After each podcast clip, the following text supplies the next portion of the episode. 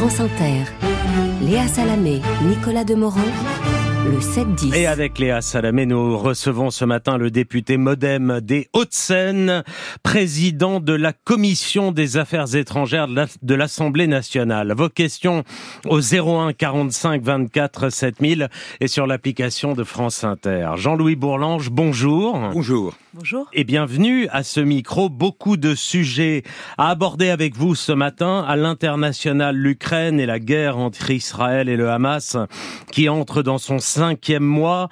En France, la crise agricole, les premières semaines du gouvernement Attal et les européennes qui se profilent dans quatre mois. Mais d'abord un mot sur votre parti, le Modem. L'affaire des assistants parlementaires européens a connu son épilogue judiciaire lundi. Le président du parti, François Bayrou, a été relaxé au bénéfice du doute. Deux autres prévenus. Du doute. Faute de preuves. Voilà, pardon. Deux autres prévenus ont été euh, relaxés également, tandis que huit autres ont été condamnés à des peines diverses, allant jusqu'à 18 mois de prison avec sursis. Jean-Louis Bourlange, quelle est votre réaction ce matin à cette décision de justice? Est-ce l'épilogue d'une affaire qui empoisonne euh, la vie du Modem et de son chef depuis sept ans? J'espère que ça va avoir un effet clarificateur sur les rapports entre le monde de la justice et le monde politique. Euh, L'idée qui n'était pas très heureuse, je crois, mais qui était compréhensible à l'époque de M. Balladur, avait été de suspendre aux hommes politiques, aux femmes politiques, euh, la présomption d'innocence, c'est-à-dire que vous étiez euh, mis en examen et aussitôt vous étiez sanctionné. Or maintenant, on a trois exemples successifs euh, Dupont-Moretti, Dussopt et, et François Bayrou après d'autres, après celui de Gérard Longuet et d'autres, où on s'aperçoit que, en réalité, la présomption d'innocence avait tout lieu euh, de s'exercer et qu'il était anormal de plonger un parti politique comme le MoDem dans une semi-hibernation depuis sept ans. Ça fait sept ans que euh, euh, le, le, MoDem n'a pas un, un, statut à part entière dans la majorité, qu'on explique que ses chefs ne peuvent pas devenir membres du gouvernement ou autre, simplement parce qu'il y a une, une, une procédure procédure euh, judiciaire contre eux. Et en l'occurrence, euh, moi, je suis très heureux de, ce, de cette décision sur la sur Bayrou. Je regrette. Elle est sévère sur le reste. Oui, elle, elle, est, elle est exagérément. Elle, elle, était, elle est tout à fait euh, exagérée. Je connais vraiment très bien les gens qui ont été frappés euh, par des mesures de, de sursis. Je crois qu'elle est profondément injustifiée. Je pense que on, je ne discute pas la décision de justice oui. en droit, etc mais en équité. Je crois qu'il faut savoir que personne n'a jamais reproché dans cette affaire au Modem d'avoir tiré le moindre avantage personnel, d'avoir détourné à d'autres fins que la politique euh, l'argent public. On a simplement eu une différence importante d'interprétation sur le rôle des assistants. Est-ce qu'un assistant doit vivre exclusivement dans l'institution, c'est-à-dire en l'occurrence le Parlement européen, ou est-ce que l'assistant est l'assistant d'un parlementaire qui a trois euh, centres d'intérêt qui sont qui, qui vivent ensemble, l'institution où ils travaillent, la circonscription où sont ses électeurs et le parti politique qu'il fait fonctionner. La justice a quand même reconnu la mise en place durant une décennie d'une pratique consistant donc à faire rémunérer des permanents du parti sur les crédits alloués aux eurodéputés MoDem pour un préjudice évalué à près de 300 000 euros par le Parlement européen. Tout de même, il y a, vous le dites vous-même, la, la, la, décision de justice est sévère. Elle dit qu'il y avait un système qui n'était pas. Oui, ils ont voulu dire qu'il y avait, je sais pas, que, légal, puisqu'il y a une êtes, condamnation. Vous êtes parlementaire européen et votre parlementaire. Et vous vous dites c'est un problème d'interprétation. Vous êtes parlementaire européen et votre parlementaire est spécialiste, par exemple, de l'immigration. Bon, ensuite, le parti politique doit prendre position sur l'immigration. Il est évident que le parlementaire, qui en plus milite militent. Tous ces gens sont des militants. Pourquoi serait-il interdit de militer? En revanche, euh, je crois qu'il est absolument clair qu'aucun assistant parlementaire n'a manqué à ses obligations d'assistant au Parlement. Mmh. Mais c'est quelque chose, je crois que c'est quand même très, très, très important euh, de, de, le dire. Maintenant, cette affaire est, est, est derrière nous. Euh, je pense que la, le, le, le, François Bayrou peut euh, exercer pleinement les, les, les, fonctions de, de chef politique. Euh, Alors justement, voilà, justement, justement, Dès, euh, dès la relaxe, François Bayrou n'a pas exclu lundi soir un retour au gouvernement et particulièrement à l'éducation nationale. Euh, dites-nous, Jean-Louis Jean Bourlange, est-ce que le rôle de François Bayrou n'est pas de, de garder de la hauteur, de, de la distance, une position de surplomb plutôt que de rentrer dans un gouvernement à un poste qu'il a euh, déjà occupé? C'est pas à moi de répondre à cette question, c'est au président Macron et à François Bayrou lui-même. Ce que François Bayrou a répondu à des questions qui lui étaient posées, et effectivement, il ressent quand même très profondément le fait que d'avoir été en examen l'a interdit l'accès au gouvernement pendant sept ans, et ce qu'il dit, c'est que cette, ce tabou, cet interdit euh, sont levés, et il le vit effectivement de façon satisfaisante. Maintenant, puisque, allons-y, puisque il, est évoqué assez souvent qu'il pourrait remplacer l'actuel ministre de l'Éducation nationale, qui pose manifestement un, problème de relation avec son ministère, on va dire ça comme ça, euh, je crois que François Bayrou aurait, euh, de par son passé, un titre, enfin, il ne manque pas de titre pour rétablir une relation de travail et de confiance avec les organisations professionnelles. Maintenant, est-ce que c'est pour autant le choix qui lui conviendrait, qui conviendrait au Premier ministre, qui conviendrait au gouvernement. Mais votre ça, c'est l'affaire. C'est pas. Moi, je fais pas le gouvernement. Hein. Amélie Oudéa Castera, à vos yeux, elle est trop décrédibilisée. Elle doit partir? Écoutez, c'est une c'est une euh, personnalité qui a donné euh, toute satisfaction quand elle était ministre des Sports. Elle s'y est manifestement, moi, je, je, ne mâche pas mes mots, pris comme un manche euh, à l'éducation nationale. Elle a multiplié des erreurs et je crois effectivement que c'est très difficile pour elle, euh, non pas de rester, mais de mener une politique de transformation, de réforme qui suppose la confiance, euh, un minimum de confiance, une capacité de travail en commun avec les organisations professionnelles. Alors si on veut, ce qui est je crois le souci du Premier ministre et, le souci du Président de la République, que l'éducation euh, se transforme, et moi je suis de ceux qui pensent que le grand volet social de l'action du futur gouvernement, ce sera l'école. Donc je crois que là, il, y a, il faut débloquer la situation. Mais ça devait être l'école depuis le début, euh, puisque ça a été la priorité fixée par, Emmanuel Macron dès son arrivée au pouvoir ah, en 2017. Vous êtes, vous êtes bien malicieuse de me poser la question comme ça. Bah. Vous avez raison, j'ai toujours, j'ai soutenu ardemment les, les initiatives de Monsieur Blanquer et je trouve que au cours du premier quinquennat, on n'a pas du tout donné assez d'importance, de priorité à, ce ministère qui permet d'aborder tous les grands problèmes, l'intégration, oui, l'ascension sociale. Il y a eu, il y a eu le dédoublement parce que je vous, oui, oui, ça a été très, ça a très bien commencé. Je sais combien ce sujet est important pour vous, Jean-Luc Bourlange. Euh, il y a eu le dédoublement des classes, il y a eu ensuite euh, de, de l'argent qui a été débloqué pour le ministère de l'Éducation. Et c'est vrai que, euh, puisque vous parlez de Jean-Michel Blanquer, il venait à ce micro au début du quinquennat nous dire bon, les résultats des, des, des, des, des enquêtes PISA sont pas bonnes, ils sont pas bons, mais vous me jugerez sur mes résultats, vous verrez ce que vous verrez, on va, on va remonter l'école française. Et c'est vrai que ça fait sept ans qu'Emmanuel Macron est au pouvoir et qu'on a eu l'enquête PISA il y a quelques mois qui montre que, bah non, ça continue à dégringoler. Donc comment vous expliquez les ah, bah, choses? Écoutez, les, les, raisons pour lesquelles l'éducation nationale ne fonctionne pas comme elle le devrait sont très nombreuses, très très nombreuses. Et effectivement, c'est une machine extraordinaire. Pour dire les choses de façon très simple, c'est une machine beaucoup trop uniformisatrice euh, où on ne peut pas aborder un problème particulier sans poser l'ensemble des problèmes de statut, de, de, pédagogie, etc. Il faut introduire de la souplesse, de la responsabilité, pas pas du tout la dictature des chefs d'établissement, ça c'est pas du tout ça, mais il faut faire vivre ce système. Il y a des tas de choses à faire. Il faut mmh. repenser la formation des enseignants. Il faut attirer euh, les, les, les jeunes talents, notamment en mathématiques, vers l'enseignement. Tout ça il y a des choses à faire, mais ça demande beaucoup d'initiatives et je dois dire, c'est parce que nous avons en trop beaucoup d'argent. Jean-Louis Bourlange, le gouvernement au complet doit être annoncé aujourd'hui. Une dizaine de ministres délégués, de secrétaires d'État doivent faire leur entrée. Il a beaucoup été rappelé euh, que l'immense majorité du gouvernement Attal venait de la droite. Attendez-vous un rééquilibrage dans les nominations d'aujourd'hui? Moi, vous savez, je crois que les, les, nos personnes ne sont pas grand-chose et ce qui compte, ce sont les, ce sont les idées. Mais c'est évident que sur la base du premier, de la première constitution du gouvernement, on a huit ministres qui sont issus directement directement ou indirectement de LR, qui est une famille politique extrêmement respectable avec, laquelle nous entretenons et j'entretiens personnellement des relations tout à fait fécondes, et un un ministre, Marc Fesneau, qui évidemment n'est pas devenu un ministre négligeable, puisqu'il est au cœur d'un des problèmes les plus importants que nous vivons actuellement, le problème agricole, mais un seul ministre du, du, du MoDem, comme disait, comme, comme disait M. Askieri quand il était à la tête des syndicats de l'enseignement, le compte n'y est pas. Ouais, on verra si le Contier à l'issue de la ah bah, dénomination à vos yeux, hein, le Contier à vos yeux, je précise. Vous dites, vous dites euh, ce matin, euh, les personnes importent peu. Ce qui compte pour moi, ce sont les idées.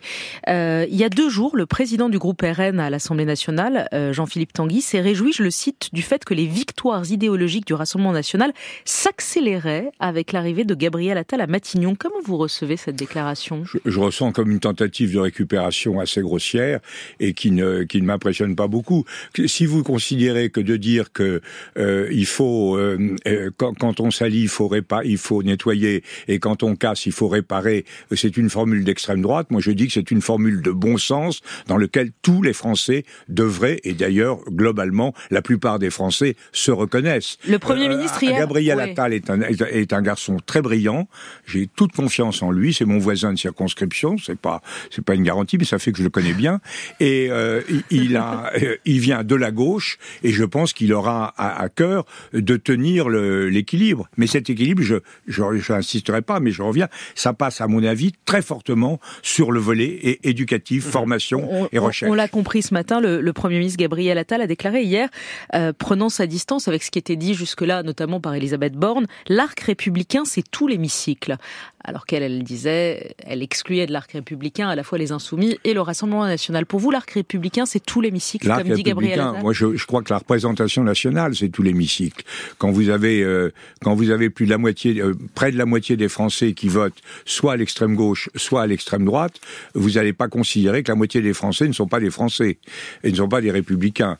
Mais euh, ça veut dire que nous avons un énorme travail à faire. Moi, c'est ma, c'est la seule mission que je me reconnaisse. Mm c'est de contribuer à la mobilisation de cet espace républicain pour la défense de valeurs que je crois fondamentales, d'humanisme, de démocratie, de respect de l'état de droit, tout un ensemble de choses qui sont, à mon avis, directement ou indirectement mises en cause aux, deux extrêmes. Alors, l'arc républicain ou pas républicain, c'est, c'est pas la, question. La question, c'est qu'il faut absolument que l'espace compris entre le RN et euh, la gauche de la NUPES, c'est-à-dire les filles essentiellement et une partie, et une partie des Verts, une partie seulement des Verts, que cet espace-là euh, conserve effectivement la confiance des Français. Ce n'est pas gagné, c'est notre tâche dans les trois années qui viennent, et c'est une tâche essentielle. Je crois que les Français ne mesurent pas aujourd'hui le séisme que représenterait sur le plan international, national, économique et politique un basculement euh, au, du côté d'un parti euh, extrémiste, en l'occurrence, euh, car c'est le, le, parti qui aurait le plus de chance parmi les deux, LFI et RN, au profit du RN. Je crois qu'il faut bien mesurer, il faut bien mesurer les risques et tout faire pour les conjurer.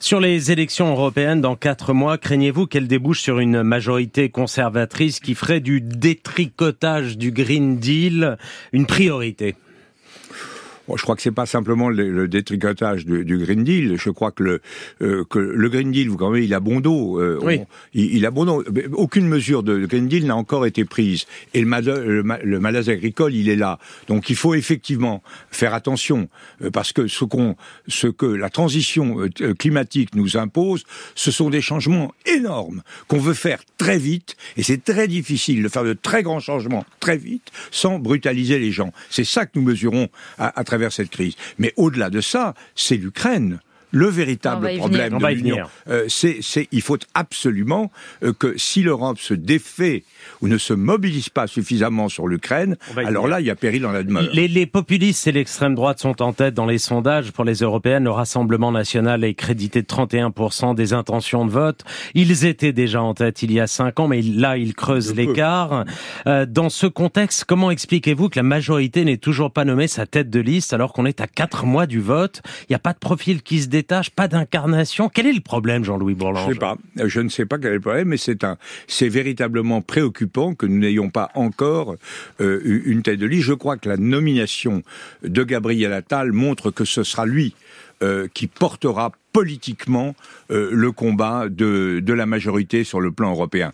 On, on, a, on, va élire des députés, il y aura une tête de liste, je ne sais pas qui ce sera, mais ce sera sans doute quelqu'un issu du Parlement européen. Euh, la présidente, euh, la présidente du groupe Renew qui vient d'être élue euh, en, en, remplacement de Monsieur Séjourné pourrait être candidate. Il y en a d'autres. Enfin, je n'en sais rien. Mais il faut accélérer là. C'est ce que vous dites. Le, le, choix, non mais le choix politique, là, là c'est Monsieur Bardella qui va conduire la liste du Rassemblement national, je pense que Gabriel Attal est en mesure de relever le défi et de, de, de, de, porter la voix de la majorité sur le plan européen avec force. Je pense qu'il faut. À la différence que Jordan Bardella est député européen et veut être député européen, ce qui n'est pas le cas de Gabriel Attal, parce qu'il est Premier ministre. Je n'ai pas l'impression que le mandat de député européen absorbe M. Bardella euh, plus que de raison. Vous avez l'impression quoi? Ça veut dire quoi? J'ai l'impression qu'il s'occupe de politique intérieure, pour vous dire les choses.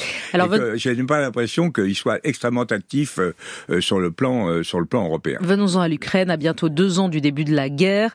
Euh, Est-ce que vous redoutez une lassitude? Une lassitude des opinions publiques internationales, des opinions publiques européennes Ça, c'est une première question. Et la deuxième, c'est la France qui est critiquée pour son soutien insuffisant à l'Ukraine. Euh, mercredi dernier, les dirigeants allemands, néerlandais, estoniens, tchèques, danois ont appelé les Européens à redoubler leurs efforts et aussi longtemps que possible pour l'Ukraine. Et la France n'était pas dans cette. La France était visée. Elle est visée euh, de manière fréquente par le chancelier allemand qui dit la France en fait le, en fait beaucoup moins que ce qu'elle pourrait faire. Il y a, elle se basant sur l'Institut Kiel qui affirme que la France est 15e dans l'aide à l'Ukraine. Euh, qu'en pensez-vous? Oui, sur les sur les chiffres, cet institut ne, ne, ne, compte pas les choses de la même manière que nous. Euh, il, il, introduit il introduit dans son calcul euh, des aides non non militaires. Je pense que c'est c'est c'est pas le classement n'a pas grand sens. En revanche, je suis tout à fait d'accord avec vous. Nous en faisons moins que les Allemands, nous en faisons moins que d'autres, nous en faisons moins que les Britanniques, et je crois que ça doit changer. C'est difficile parce que nous avons, une, nous avons un système militaire qui est largement fondé sur la force de dissuasion, qui occupe une grande partie de nos, de nos moyens, et le reste, effectivement, nous n'avons pas des moyens considérables. Mais là où je vous suis, vous parlez de lassitude. Je parle d'abord la lassitude du peuple ukrainien, qui est sensible. Et là, nous devons y répondre. Et j'ai pas aimé ce qui avait été décidé dans le Conseil européen de décembre. Trouvais que c'était mieux il y a quelques jours, mais on, on, a on a dit on va ouvrir les négociations, ce qui est totalement euh, à long terme irréel, etc. Alors que l'Ukraine a besoin d'aide, elle a besoin de munitions. Et ce que je veux dire, c'est que le grand problème, d'abord, c'est c'est l'Amérique.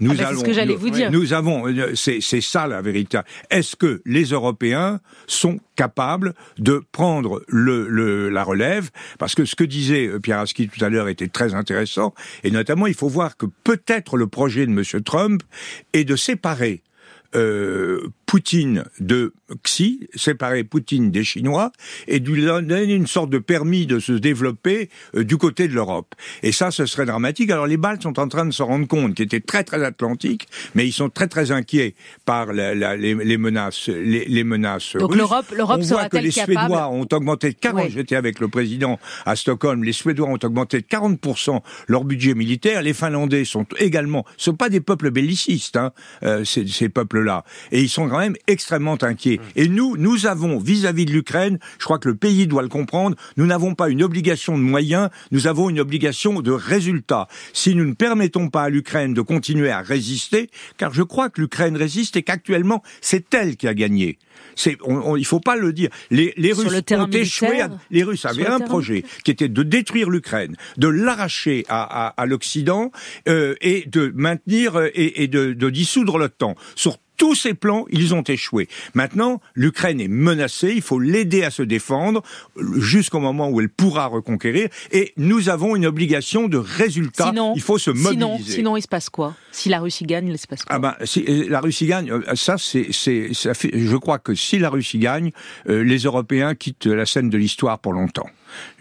Après le Sahel, question d'Éric sur l'application d'Inter, les 20 dialogues Macron-Poutine, le curieux appel du président à une coalition anti-Hamas.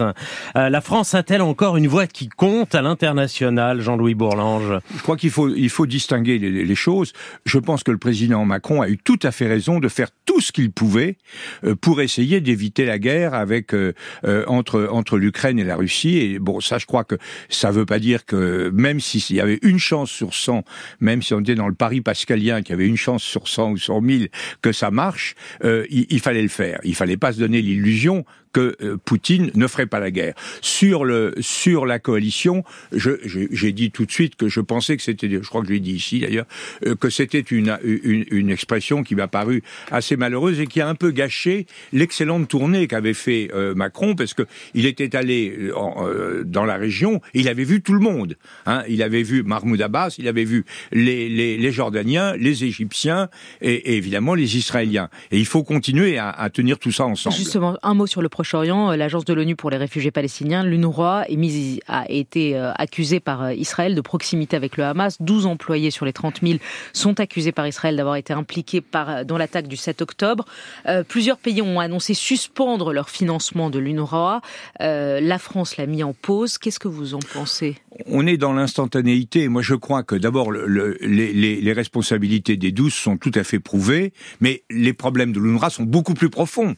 Sont beaucoup plus profonds. C'est évidemment, il y a une euh, l'UNRWA est victime du syndrome de Stockholm à l'envers. Euh, elle est, elle, elle, a été profondément travaillée par euh, par les milieux euh, par les milieux palestiniens et même terroristes. Et donc, donc elle, a, elle a dérapé. Maintenant, c'est certainement pas le moment, au moment où le peuple gazaoui est dans la situation que l'on sait, d'arrêter, d'empêcher de fonctionner la seule institution qui leur assure un minimum de survie. Donc je crois, est-ce bien le moment? Mais il faut faire instruire, instruire la chose. Il faut vraiment voir quelles sont les responsabilités de l'UNRWA et prendre des décisions après, mais de grâce que la sanction ne précède pas l'instruction. Jean-Noël au standard d'Inter, bonjour. Oui, bonjour. On revient à la politique avec vous, je crois. Tout à fait, je voulais, je voulais réagir sur la, la, la, la demande de, de, faire front contre le Front National, enfin le RN maintenant en 2027. On nous l'a vendu en 2017, on nous l'a vendu en 2022. Les deux fois, j'ai voté pour M. Macron. Aujourd'hui, j'ai vraiment le sentiment, étant plus ça exploitant agricole, de m'être fait rouler dans la farine, c'est le cas de le dire. Et je pense que pour 2027, mon choix sera vite fait. Ça sera un extrême. L'un ou l'autre, certainement pas Mélenchon, parce que j'y crois pas. Mais je pense qu'aujourd'hui, ça peut pas être pire. Quand vous voyez Mme en, en Italie, elle n'a pas renversé la table. Hmm. Donc voilà, je voudrais savoir quelle est la réaction de votre, votre invité par rapport à ça, parce que c'est eux aujourd'hui qui, creusent le sillon pour le, pour le RN. Merci, merci Jean-Noël pour euh, cette intervention. Jean-Louis Bourlange. Oui, vous, avez répond. raison, je comprends très bien votre, euh, votre, euh, votre désarroi. Sur Madame Mélanie, je suis très net. J'avais dit chez à France Culture, le jour même où elle a été élue, qu'elle ne renverserait pas la table. Il y a une différence fondamentale entre, il y en a plusieurs, entre Madame Mélanie et Madame Le Pen, c'est que le, le, le Rassemblement national et du côté du côté de, de Poutine. De toutes les manières, ils sont, euh, de, par des, des, procédés directs ou indirects, ils se sont mis de, dans, dans, une hostilité profonde euh, à, à l'Ukraine. Ils disent que, bien sûr, ils sont solidaires de l'Ukraine, mais qu'il faut pas leur envoyer d'armes, qu'il faut pas de sanctions. Qu'il faut... Alors que Madame Mélanie a été très nette. L'ami de cœur, si je puis dire, de Madame Le Pen, ce n'est pas Madame Mélanie, c'est Monsieur Salvini. Salvini. Mmh. Salvini est un client un client de M. Poutine. Euh... Et Gerd Wilder en, en, Hollande est également très hostile. Et c'est là où, à mon avis, il y a un danger très réel. Et dans, autres. et dans, le prolongement de la question précédente, Stéphane sur l'appli Je suis écologiste. Si un candidat modem veut le Rassemblement républicain face au RN, alors je m'abstiendrai de voter cette fois-ci. Je pense qu'on est quelques millions à penser ça. Bon courage au modem et à En Marche pour gagner des élections nationales sans la gauche. Bah, écoutez, c'est, je crois en tout cas que là, moi, je, nous, nous disons au modem de façon très simple que la Macronie marche sur deux pieds. Euh, il y a un pied à droite, un pied à gauche. Nous sommes au centre, donc nous sommes bien placés pour essayer de les, de, de les, de, de, les faire fonctionner, de les faire articuler ensemble. Ce que nous croyons, c'est que ce serait très grave pour la majorité de se dégarnir, même s'il faut ré, réagir à un certain nombre de, de, de, de, tentations euh, de, euh, à droite. Ça serait très très grave de se dégarnir à gauche, parce que si l'espace centrale est mangée euh, par euh, la gauche, alors là, le risque est grand aux prochaines présidentielles que le candidat de l'espace majoritaire arrive troisième. Et ça, ce serait, selon moi, la catastrophe des catastrophes. Jean-Louis Bourlange, Merci. merci d'avoir été à notre micro ce matin.